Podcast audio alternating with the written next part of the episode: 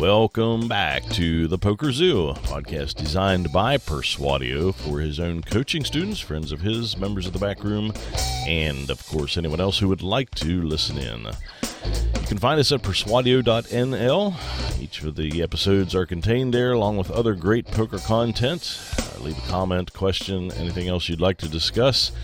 And of course, subscribe to us on iTunes or the podcast aggregator of your choosing.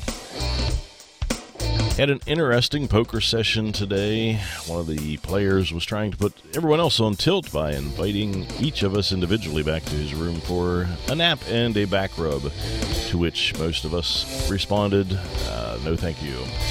This week's interview is with an up and coming cash player, so enjoy the conversation between Persuadio Chris and another Chris. Welcome back to the Poker Zoo. This week we are leaving the heady streets of Pluribus and Mr. Pink and Mr. Blue and all those online killers and going into the real games of Las Vegas and elsewhere. Uh, the low stakes where poker futures are made. So I'm really pleased this week to bring on a budding player and apparently Instagram road rage star, Chris Konvalinka. Hello. Thank you for that endearing introduction. Well, yeah, you're definitely one of my favorite Instagram people, and I, I don't even care about the poker. I love seeing you drive around and uh, have problems with everyone. Yeah, I do have problems with people on the road, as most do. oh, I think it's a pretty universally relatable thing. Oh yeah, but you, you go the extra mile, and that's that's commitment. I believe uh, I believe there was a vlog cast with uh, Nick Howard and Matt Berkey, and your commitment to uh, road rage. You know, you you're gonna get there, buddy. Uh, what's the relation? I'm halfway through. I haven't seen the whole vlogcast. Oh, it's about it's about going all the way. It's about yes, not having excuses and uh, not backing down, and and that's what we need in our poker players, but also in our uh, personal videos about driving. That that's my theory anyway. You can take yes. it or leave it. well, uh, I want to hear about you, and some people know a little bit about you because of your uh, connection to Solve for Why and because of your uh, Instagram stuff. But uh, who are you? How'd you get into poker? Why aren't you digging ditches or writing code somewhere? I think about that every day. I, better? Possibly. Some days it feels that way. But I honestly don't know the first time I saw poker, but really the first time I got into it was at boarding school. Hmm. There's not a lot to do. They basically just lock you up. And eventually I got into playing tiny low stakes games with friends. And I had a buddy who was into statistics and we started getting into strategy on YouTube, very low level stuff, uh, just basic videos and things. And we started pursuing it more and more, and then worked up the courage eventually to bring $100 to Twin River Casino oh, wow. in Lincoln, Rhode Island. Mm-hmm. And I think about an hour into my first session ever, my hands are shaking, putting out the red chips and such. I flop top set of tens and end up getting, I don't remember the hand history, but I end up getting it in four ways and mm. quadrupling up. And that was it. From that moment on, poker was the primary focus. I see. Many careers are launched in this fashion. Yes. so you you make like four hundred or five hundred dollars, and your future yeah. is known to you. My the first night uh, I honestly don't know if I would be a professional poker player if I lost that day. Yeah, I'm not. I'm not entirely joking. Uh, smarter poker players than me, such as Abe Lyman, have have noticed over the years that you really do have to run well in your first years, whether it's your first day at Twin River. But the point being, a lot of pros simply can't fade the variance, even if they're good. Right. I have so, a feeling you're going to have something to say about that.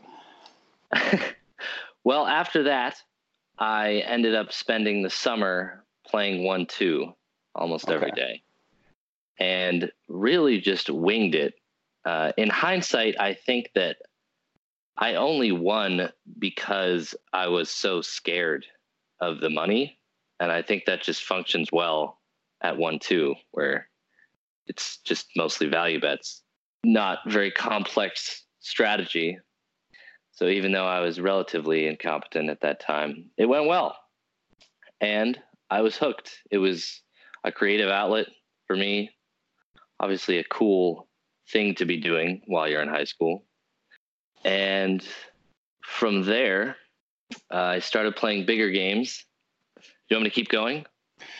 I want to. I want you to keep going, but I also want you to spill the beans on who are these YouTube uh, poker educators that you were learning from. I mean, there's Oh. people. There's people out there who learn from vlogs these days. There's people out there who watch Doug Polk. Which are which guy are you? Uh, I watched a lot of SplitSuit videos Ah. Okay. uh, where I learned about SPR. I had a RedChip membership. That was really my foundation. I think Neeme was the very first sort of poker content that I saw, and I loved it. Uh, but yeah, I think it was it was some Doug Polk, a lot of SplitSuit. I bought the hand workbook, uh, and then just red chip. Okay. So you put in some some work and time to get here. Yeah. Uh, tell us um, as you move on. Uh, tell us what you move on to, and that will be interesting to, to people. So you, you're you're winning at one two. You're beating the game at Twin River. What happens next? So moving on about a year, I'm doing well at, at 1 3 in Canada while I'm at school up there. Mm. And we have a long summer. so I decide to just kind of take a shot and go to Las Vegas for the summer. There is this person that I met playing 1 2 spread limit in Minnesota who had offered to uh, to stake me several months back, Wow. and I You messaged never him get on started too early with the staking, apparently. right. so I messaged him on Snapchat, as all professional people communicate, Yeah. absolutely. and we agree on a fifty thousand dollar uh, roll with a 60-40 equity split with makeup. Sixty in my favor. So sort of your standard one-two player deal. Yeah. All right. Yeah, right. Off and running. So I have maybe eleven thousand personal at this point, uh, and then a fifty thousand dollar uh, liquidity source. So I go out to Las Vegas, jump right into the Wynn two five, uh, Mhm. run really well, make probably fifteen thousand dollar in the first uh, I don't know week. I move up to five ten. I'm I'm not good at this point. Definitely not beating five ten. Maybe not beating two five. I move up to five ten. Just keep winning. It's it's still my biggest upswing I've ever had. And then I just keep moving up to ten twenty. And in the first month and a half, I have a huge upswing and just chop with my backer. Oh. So now I have all this personal money. Uh, and then I proceed to go on a seven month downswing. Ah, the shoe drops. Yes, the carpet is pulled from under me. I realize that I am not, in fact, the god that I thought that I was. Quick reality check. And at the end of this seven months, I'm 23K in live makeup. And my backer calls me and he says, I need the rollback because I lost my money in a jet business. I say, you can't make this stuff up, so I'm just gonna believe you. I swear to God.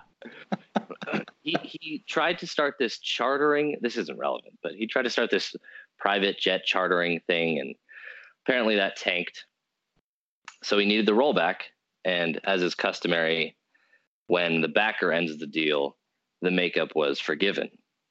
Yes, nice. So that was lucky.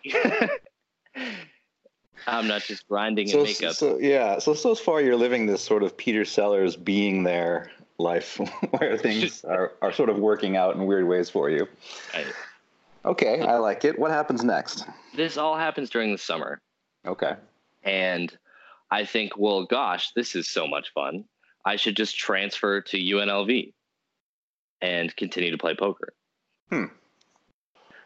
So I end up transferring, uh, do one semester, and then decide that I am done. is the short. What happened? What happened? Tell me that Well- UNLV isn't a fine institution. There's three reasons that you go to UNLV. You are born and raised in Las Vegas, or you have a passion for hospitality management, or you got recruited for your athletic ability. So the student pool, I wouldn't say is really top tier uh, academically, and I was kind of just hating my day to day. Then this opportunity presented itself with uh, for Why. I'm trying to get into acting and show business, and I went. I was careful about it. It wasn't. It wasn't just a reckless, like impulsive decision to to drop out. It was calculated in some facet. okay. like I think that I can succeed without the conventional model. Okay, so you are a real poker player at this point.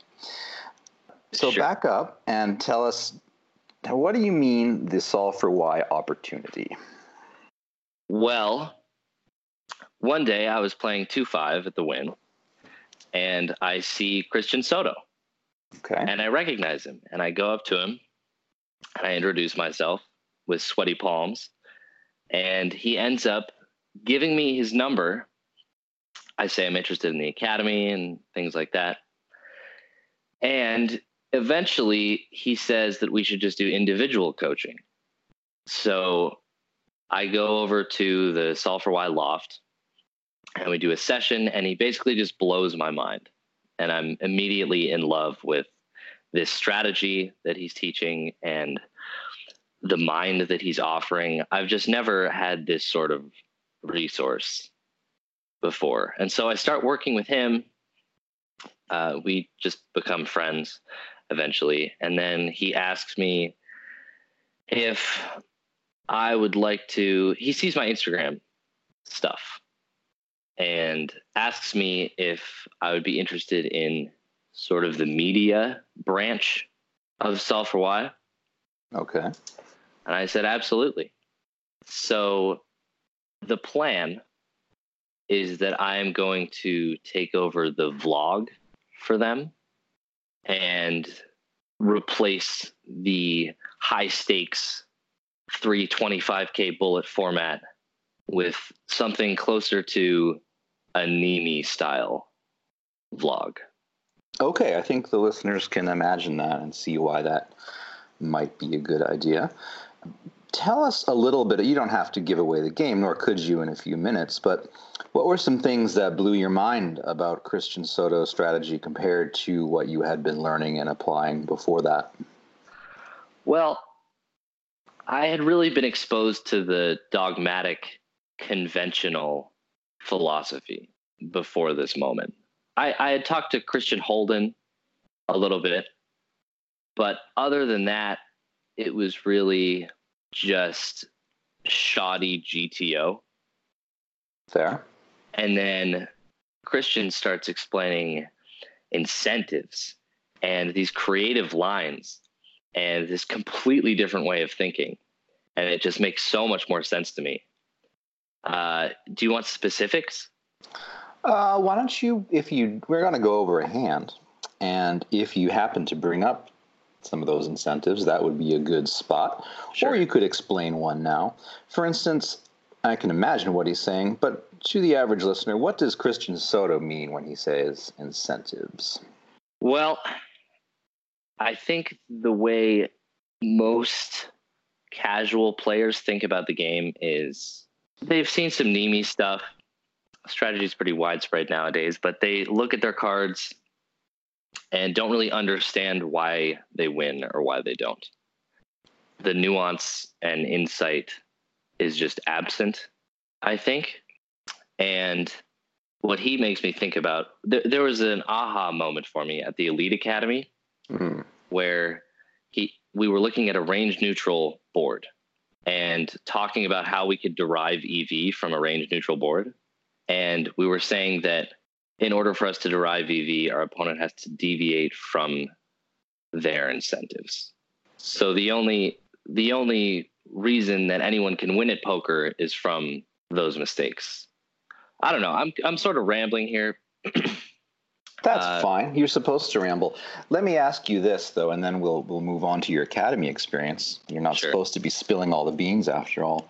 But on a range neutral board, um, the incentive for your your opponent is what then? What is his incentive, and why why should he deviate from it? What what what are you asserting here, buddy?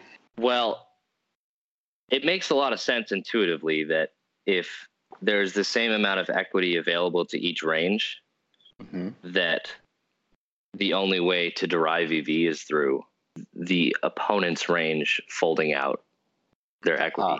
Ah, okay, there we go. So you're telling me you're getting a little out of line on range neutral boards. E well, I don't know if there's anybody in my pool listening. For for the record, no. oh, you're broke now. Yeah, you're yes. broke. Now. Sorry.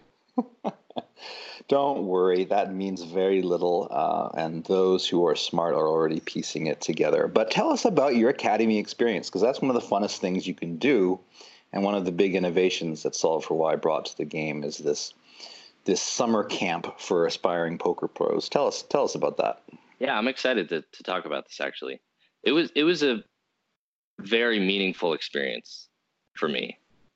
Up until this point, it had been a very lonely conquest. Other kids at my school think I'm a gambling addict.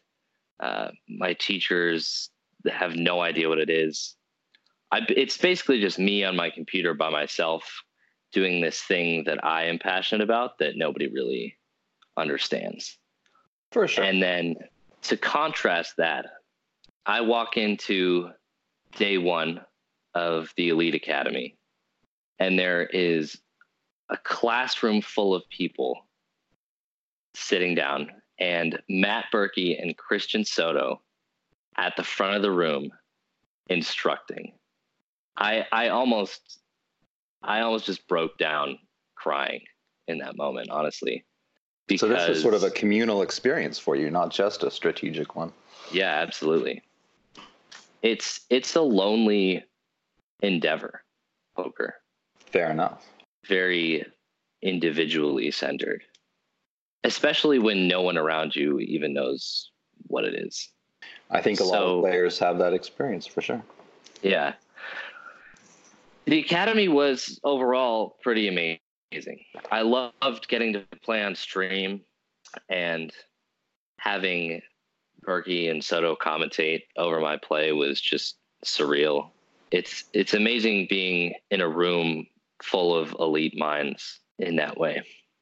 And it's more fun too, right? Yeah, absolutely. Okay, that- absolutely. that is one thing that gets uh, the grind of poker can wear us down. You mentioned the, the loneliness, that's true. But um, you can't tell me that you enjoy value betting nits at 1 3 when you're trying to grind your roll back up. No, no. That was awful. Right. but you have to respect the process. So, in addition to finding your people, so to speak, and maybe getting some more, uh, you know, some strategic development, what what was the what's been the real takeaway for you from from the academy or academies? Probably that the real skill is the synthesis and interpretation of the data.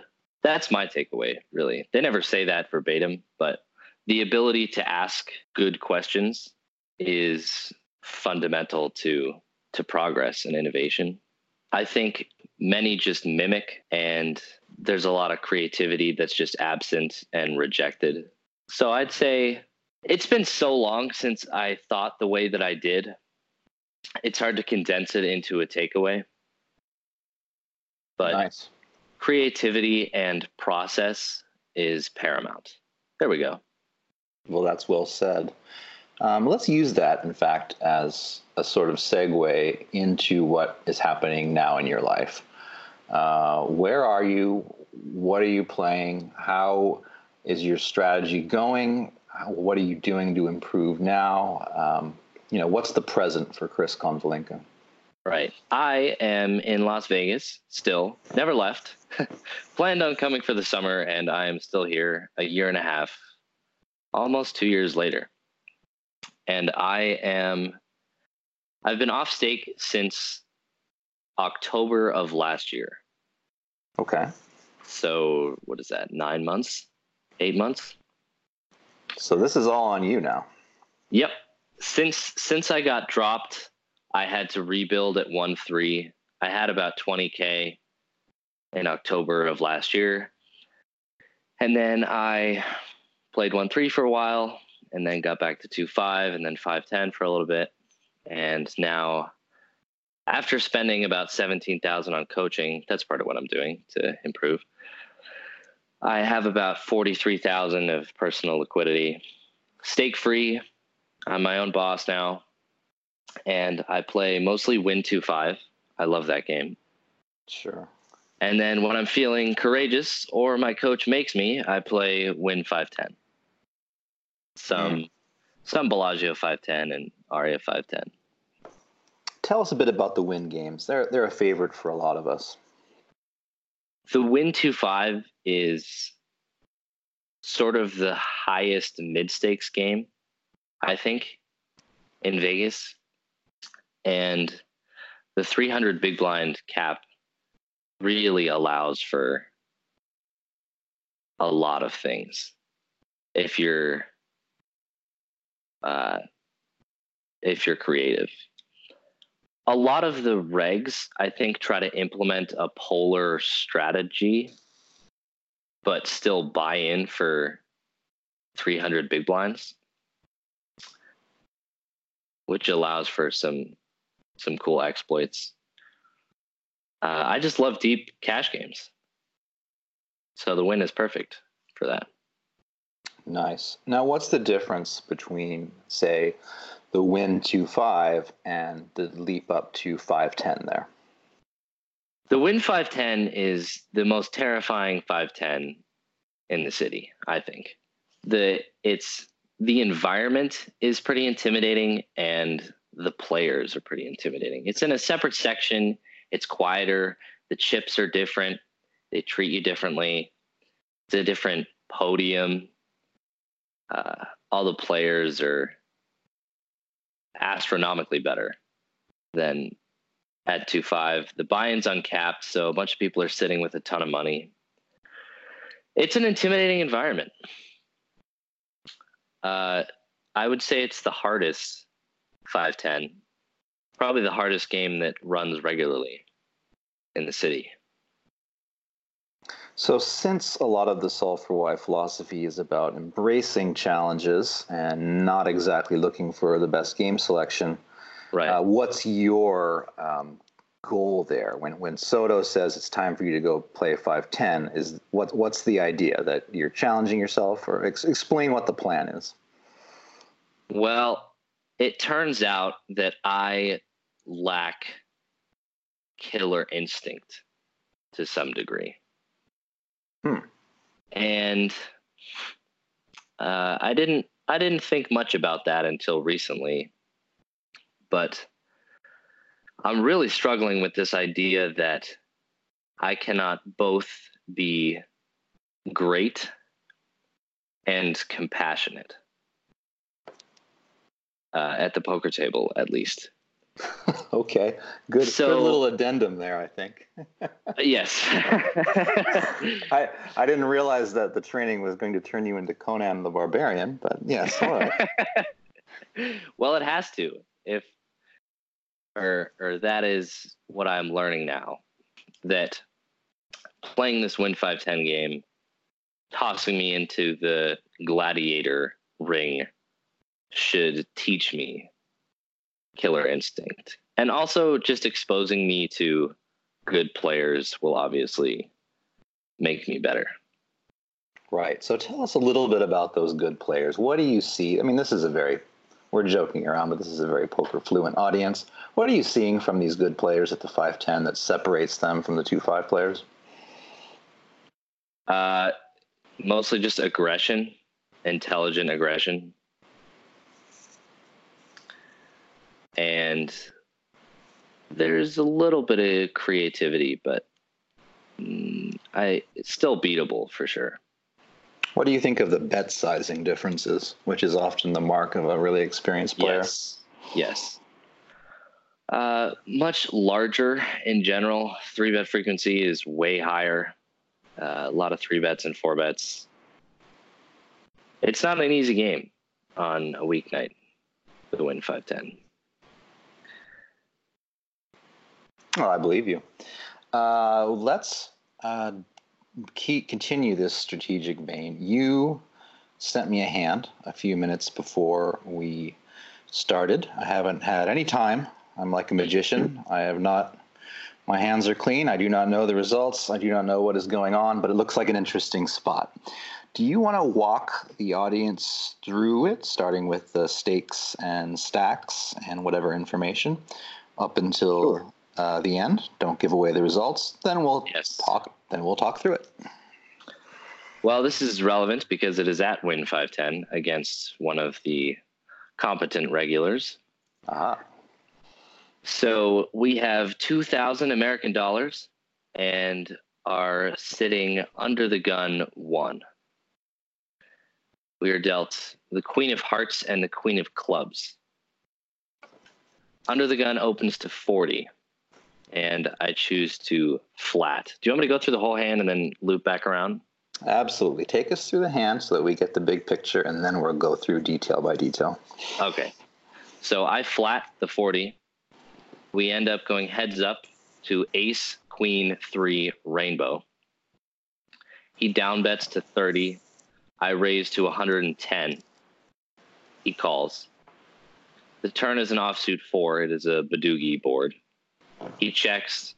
I bet 250 into 315. He calls. River is an eight. He checks. I bet 900 into 815. And he shoves 1700 and I call. All right. So it looks like there's 700 more to call at the end. Is that right? Yes. Okay. So we've got a hand and you take a particularly polarizing line once you hit the flop. So let's let's go through every detail. Uh, we're 2K effective. We're playing in the biggest game that we play in, and we know we're up against a competent player. Tell us about this competent player. What what do you mean by that? Uh, he is European, uh, a regular in this game. Seems to three bet merged in and out of position, capable of pressure, and seems to have a very theoretical mind. Doesn't seem to see exploits really. Interesting. And he opens to 4x. Do you is that standard or is that it seems a little large for a uh, theoretical player, but I I don't know necessarily this game that well. Tell me about it. Uh, I don't remember if this is his standard size open or not, but a lot of times the game just runs at a 40 open size. I think naturally just because of stacked up. Mm. And possibly because of those funny ten dollar chips they use, right? That's true. I hey, I like the ten dollar chips. Yeah, but like I can't. I can't open to three point five. I mean, or, oh if I do, I just annoy them. You're one of those. oh, obviously, got to. I've got to annoy you at the table. Can I have some red chips, please? Uh, okay, so we see a, a, a, what, what amounts to a standard open. There sure. is some depth. 4x is going to be fine. It may constrain some of his opens, but his under the gun range is probably going to be fairly tight. Anyway, um, can you describe it or do you have an idea of what its bottom is? Probably an 8 9 suited or a, a 9 10 suited. All right, and, fair enough. How's that? Like probably sixes, Is this a yeah? Is this a guy, in other words, who's like so theoretically sound that he's not opening deuces through fives? Is that kind probably not? Okay. Probably not. All right, I think we all know who we're talking about. We hate him already. Move on. you so decide I, to call. I choose to flat. Okay, now uh, this is a this is a cool decision, but why do you do it? I think that I'm going to have my biggest edge when I pull them out of the theoretical realm into sort of an intuition gray zone. Okay.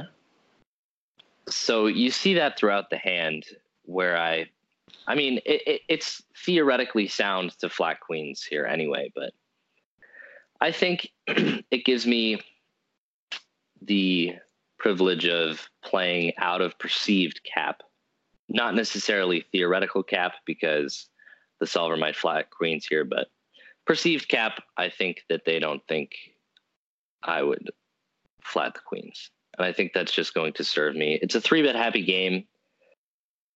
So I think that could serve me in many ways moving forward. Oh, so we'll talk about that for just a second. Um, there's yeah, there's two contradictory things going on. If it's an aggressive game, you may expect the culture to be three betting this hand, but it's he. You should understand that he's also expecting you to flat very strong from this spot as you should. It's one of the worst spots yeah. in Hold'em. Like it's the equivalent of the small blind in, in many ways. It's right. very hard to play from this spot, and so flatting your range here makes a lot of sense. Uh, when I saw this action, yeah, uh, it's not this isn't where you are playing an unusual style. This actually should make right. sense to him unless he is just expecting you to sort of always spaz out with your strong hands. Not necessarily. Uh, I also think it makes sense to flat range with him opening under the gun. All right, so that should play into our decision making process later. Uh, tell us about the flop play. Well, obviously a good flop that clearly favors him.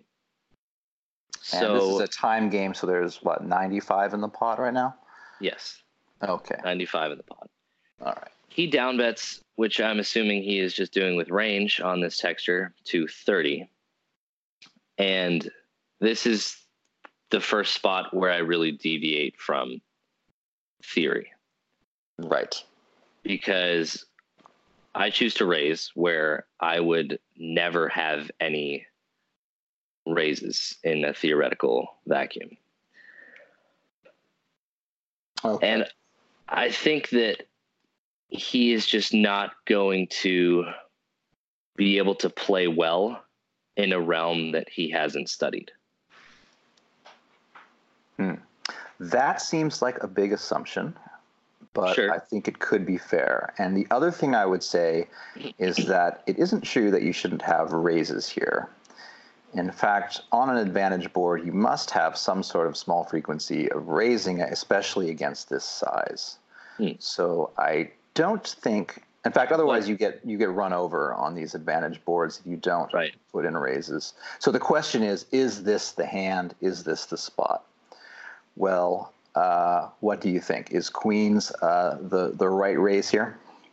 I think it's a good candidate, mostly just because I unblock all his ace X, and I think it's just my incentive to pile money in. Right, he's not going to be continue if he's betting range and his his all of his bottom should be betting here the eight nine, the sixes sevens eights nines. Um, sure that they simply won't have continuance on many turns unless they somehow improve, right? So I think this is reasonable. Um, what do you make of his call? I think he's continuing wider than he should, mostly just because I don't think he perceives me to have raises on this board. I think he's just going to continue with all his ace X maybe kings, jacks, tens, some queen X, and then the nothing hands. I think just fall off. Obviously. Mm-hmm. Well, he's definitely going to be calling a lot. Uh, he's let's see, what have we got here? We have our 95, and we've got our are 30, so we've got uh, like 150 and then the 80 more. So he's getting, you know, he's going to be continuing with around uh, 50% of his range. So he can discard all of the garbage that was just hoping to get some protection and pick up the pot. Yep. Uh, looks like, I mean, even hands like Jack 10 suited should be calling here, right? Right. Okay, so you're very likely, in other words, against whatever random queen he has, the last one in the deck, all of his aces, and the gutters. To you're very likely to have the best hand at this point, being that Right. you have second set. Now, the the concern here when we do attack a advantage board is that he is uncapped. How concerned are you about top set? How do you think he plays it?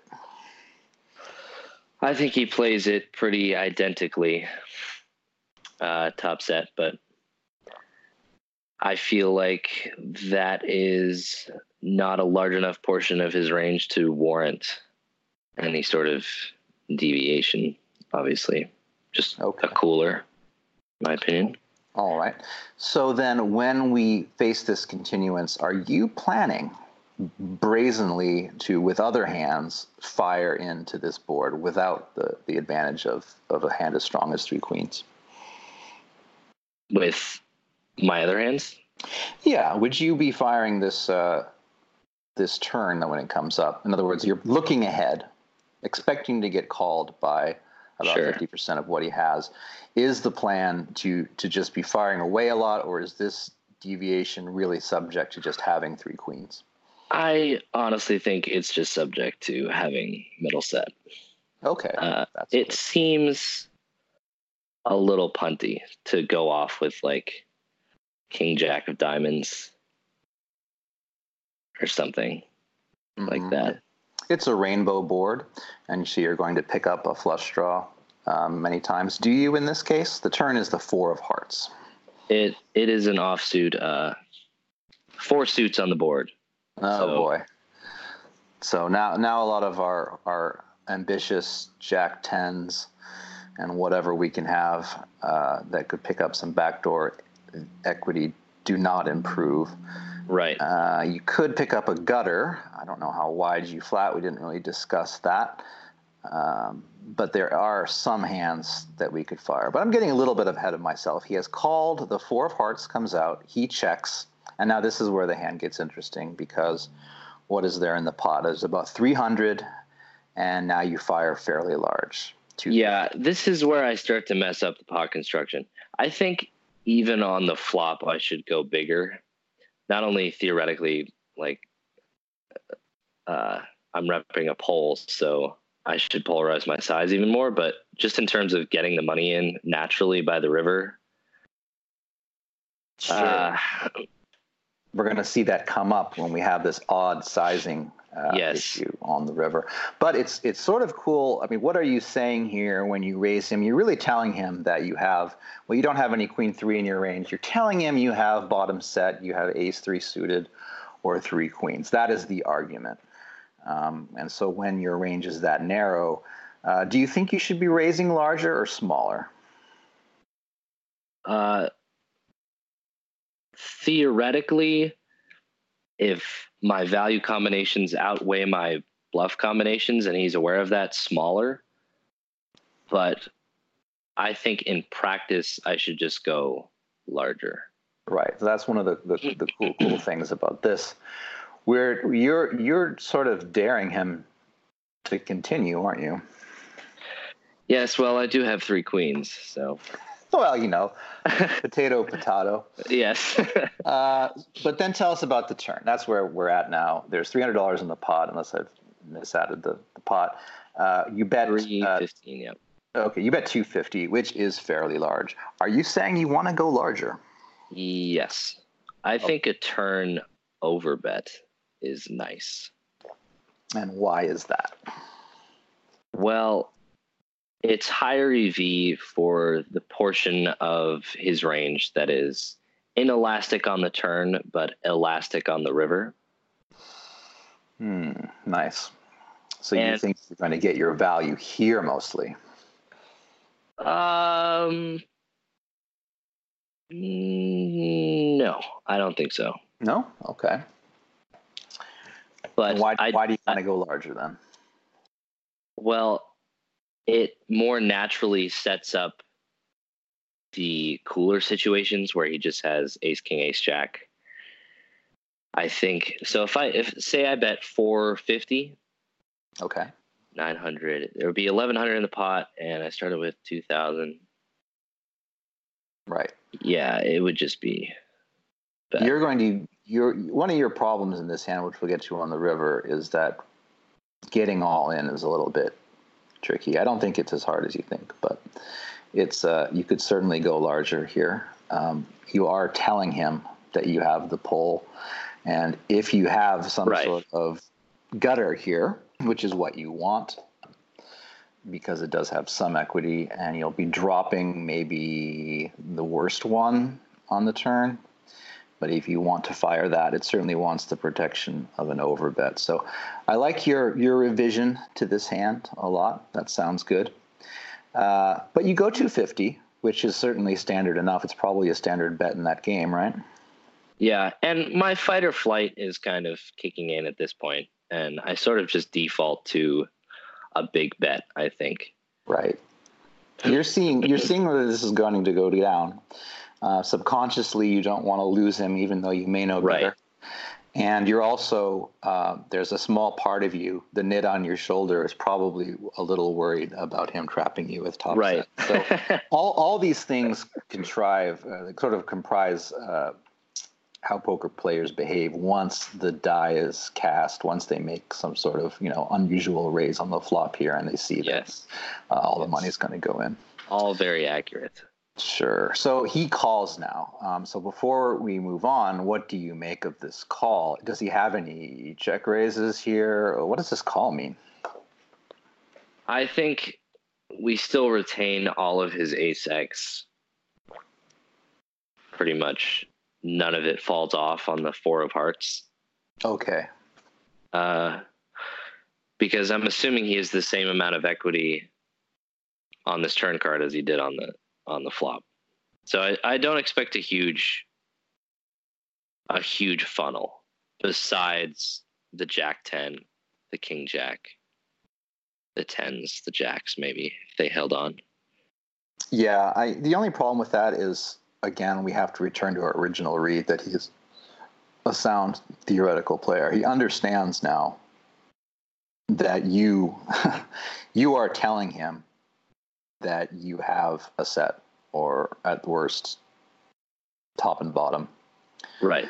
um, that you can't have aces mostly, but you certainly could because if you're flatting your entire range as you might from under the gun under the gun one, Yes. and he's holding on with like ace jack, he's really just praying that blocking that, uh, not blocking three queens, not having a three.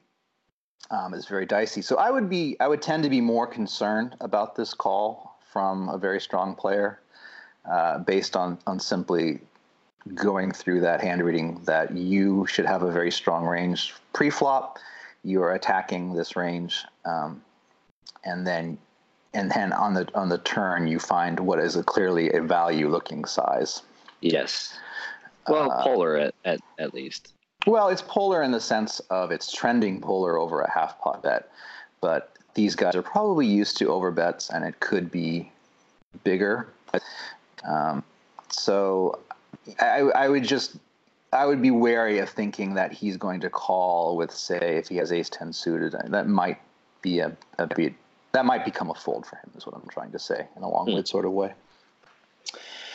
Okay, but he does call. Um, we've reduced him to now all the standard bluff catchers. He's lost all his speculative hands, um, and we're we're kind of seeing summarizing his hand as Ace Jack in a sense, or Ace King. Sure. Sure. Uh, on the river, the Eight of Diamonds comes off, which uh, you know is that a blank? What does that card matter at all? Uh, I'd say it's a blank. I Okay. don't think it's too relevant. Okay, so there's over 800. A blank comes off. Uh, none of his gutters, if he possibly had them, have, gotten there. You have the second nuts. What do you do, and why? Well, we arrive at two SPR. So at this point, I'm just thinking I screwed up. I screwed up this pot construction. I think about jamming 2x pot uh, for a while. Mm. And then, for whatever reason in the moment, I decide on 900 with 700 back, Yeah, which seems pretty not great. well. Uh, let's look at let's look at it from both sides. Like, what's good about it? First of all, well, there's a possibility that we retain more combinations with 900 than 1650 given that we have a value hand that Yeah. could potentially yield some more EV. mm-hmm. But if his ace jack and ace king is inelastic to size on this river, and he contains full combinations of both of those hands, let's see, 3, 4, 12, 24, then we would be missing quite a bit of EV from that $700 from each combination. Uh, in a less exploitative sense, I think it should just be a shove, given that I have sort of an absolute pull and 2x pot. Okay. What are your thoughts? So that's all very fair. I want to kind of grab on to how you retain more calls uh, by betting smaller and making sure that we resolve our read of this guy and understanding that um, he's not calling everything when you between the different the difference in other words between shoving and 900 will change his calling range. It has to. Um, if he's the guy that you think he is. Sure. um, he can let go of his one pair hands versus a two X pot bet.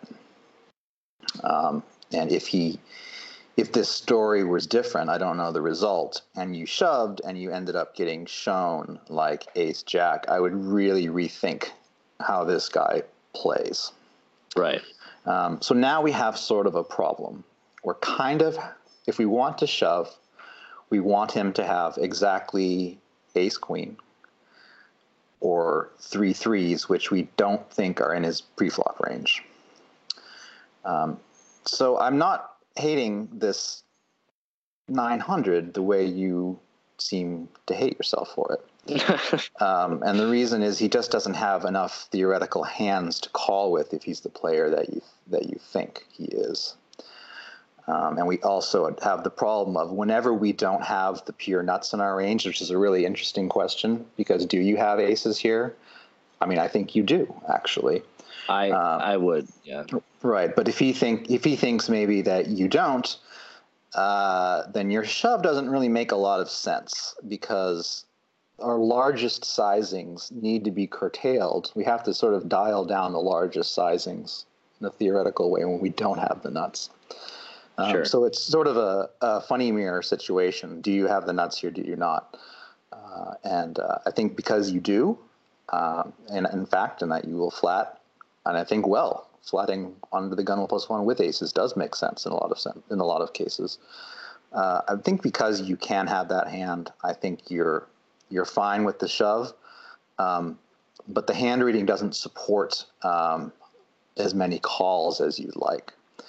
So when you resolve that disconnect, uh, that's probably where the sizing has to be. Um, and so when we go back to the turn, that seems to be the critical point because if you had bet larger, now this shove isn't so uh, doesn't put him in such a bad spot with all his one pair of hands. Um, so the river play seems to me like it actually makes sense given that we're really trying to say we have ace three and not three queens Sure. and that we want ace jack to call. But it doesn't go the way we expect because you bet 900 and now he's like, he puts you in. Yes. So now I am sad. and I feel like a fool. Hmm. But do you want me to give you the result? No, I want you to go through your decision uh, on the river here when he's actually telling you that he has three aces. Uh, well, I put a bunch of money into this pot. I have second set. Uh, it would be the craziest fold of my life. And I just don't think it's a spot where I'm going to do it. Uh, I think at some frequency he may overvalue Ace King. I can't, Given that, I can't believe that. no, no. It's all about your read of this guy. you have given him a profile which simply can't overvalue Ace King, and which considers folding Ace King on the river right, rather rather than jamming with it. So that the the problem is you're blocking his your main value target, Ace Queen, and he doesn't have a set of threes according to our pre-flop analysis. Um, so even though you want to bet large, just to repeat what I was saying, it ends up you're you end up wanting to bet smaller, uh, but the stacks have, have just put you in this this unfor- this is a very strange spot, frankly. yes, it is quite strange. And you know you're getting such a good price here. Um, what is it? I've lost track of the pot size. It Wow. is five to six to one. Right. So you're never folding, and of course you're going to gain. You're going to sleep well, or you know, Right. you're gonna you're gonna sleep well basically, and, and pay off this bet, having taken uh, this particular line and, and facing you know these three combinations that cool you off. The problem is you face these three combinations a lot now. Yes. um, and you're just hoping that he has uh, ace queen but even that's ambitious you see because when he has three threes i doubt that's a raise on the river um, so Right. could you can you fold this hand i think he would be a very disciplined fold but i think it's also just too insane when we're getting this price and it'll just disturb you mentally to tell people that you folded second set getting five to one or whatever Yes. All right, so give us the good news. Tell us everything I said was wrong, and he has like ace jack. So I call, and he turns over the ace of spades and the king of spades. Okay. So he had ace king, All right. and totally bailed me out from my shoddy pot construction. That's amazing. Um, uh, because I, I don't think I was wrong in really much that I said. Um, I don't, I wonder, he just can't be turning it into a bluff, surely. Uh, I think I might have overestimated his ability going into this hand. I I honestly think I saw him studying the board for a while before he shoved, like pretty obviously, almost as if to, I don't know, figure out what what I could possibly have before he decided to value bet or not. It could be a figment of my imagination, but I, I think he just reverted to uh, thinking he was close to the top. So it was just a mandatory. I honestly, I don't know. It's clearly bad, but trying to put myself in his shoes, maybe he felt like he was near the top, so it just mandated a shove. It's just not, though. Uh, Well, I understand. I understand that. What if you brought this strange hand to me? Uh, okay, so he goes for it with Ace King and expects you to call with what? Ace Jack to fold Ace Three, maybe. I I have no idea why. All right. You you heard it here on the Zoo podcast that the five ten game at the Wynn is better than you thought. That's true. I did give you this hand that is contrary to everything that I've said about the game. Yes. But- yes. But uh, I think it is an anomaly. Well, I think there's one important thing, and that's that we don't fold our hand. We don't make hero folds. I told you that you're most likely be here, and that you're really hoping to see Ace Queen, and you just you don't in a cash game especially you don't fold getting these ridiculous prices, Mhm. uh, very strong hands because our rate our reads can be really wrong. And I don't really blame you. I'm not saying this hand is about you making a bad read on this guy. It's just that it's almost impossible to input a range correctly uh, we live in this fantasy. I call it the great range fantasy that we know what our opponents are doing at all times. Right. So, you know, once you stick in the 900, we're always seeing showdown. Uh, the question for you is going forward with this guy, you know, how this hand uh, affects you because the game doesn't take place over one hand. Uh, this now travels with you, and the knowledge that he did this travels with you both. Um, so thanks, thanks for bringing this. This is a very, I was, was, I was very surprised by the result, and that's a good thing. Yeah, as was I. yeah, I'm sure you're happier than me.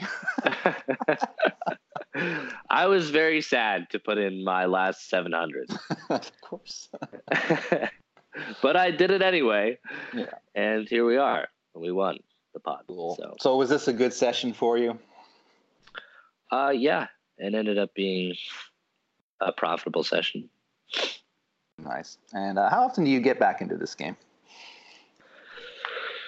Hmm. Maybe one to two times a week. I play this game. All right, so you're in there. You're you're basically you're a, you're almost a reg there then. Almost, almost a reg, and I think that I bring something that they aren't really prepared for, which is just my socialness. I think it's disarming for them. Ah, okay. I was going to ask about that. I was going to say, well, tell me about the social culture, the actual gaming culture, not the strategic Mm. culture, but about the Wynn, and, and do that. Uh, you know, what what is it like sliding around with all these these uh, big regs and uh, you know the poker community? Well, my character is sort of the. They know that I'm working up the stakes and that I'm young and I'm very social and it's sort of a shot for me. So that's that's the context, right? But I'm relatively comfortable regardless of all of those things. So an example is I'm in a hand with uh, this reg who can remain named. Well, whatever. His name is Zach, and he plays every day, very deep, uh, very strong player. He plays uh, like 50 hours a week and just sits in a pile of money. I'm assuming at home and I was in a hand with him one time. Well, that's how I do it too. so was in a hand with him, like Scrooge McDuck, right? Just a Yeah. pool of Yeah. hundred dollar bills. Uh, I was in a hand with him one time, and he's very stoic. Okay. Uh, never never says a word, doesn't smile, doesn't look around at all, and he makes a bet or something, and I just say, one of these days I'm gonna get you to say something in a hand, like. Somebody give me odds whether I can get Zach to smile during a hand or something like that. Just catches him totally off guard, right? Nice. uh, th- th- sort of things like that that I don't think they really have to combat on a on a regular basis. Whereas they're used to tough spots, they're not really used to tough social spots like that. Is that a tough social spot? well, I don't know. For a uh, for a statue of a poker player, probably. Might be. You know, I, I I think you're on the right track here. The games need to be made more social, and they need to be made more pleasant at all levels. Um, and Vegas is not known for having. I mean, I know during the WSOP we have some fun, but uh, it's not known for for friendly, welcoming tables and people who will mix it up a little bit. So good for you. That's that's what you need to be doing, and that will provide you not only with a good, better reaction from the players, but you'll get known. You're going to want to be invited to games. Um, you need to Yeah. be you need to be something of a brand, and we'll sort of close with that. Is this is this vlog going to happen? Are you is Solve For Why and you going to get going? I, I, I thought this was going to happen like a long time ago. Well, I had to go to Florida for a couple months, mm. and that just set it back a little while. And then we had the World Series, but now we have a period of free time.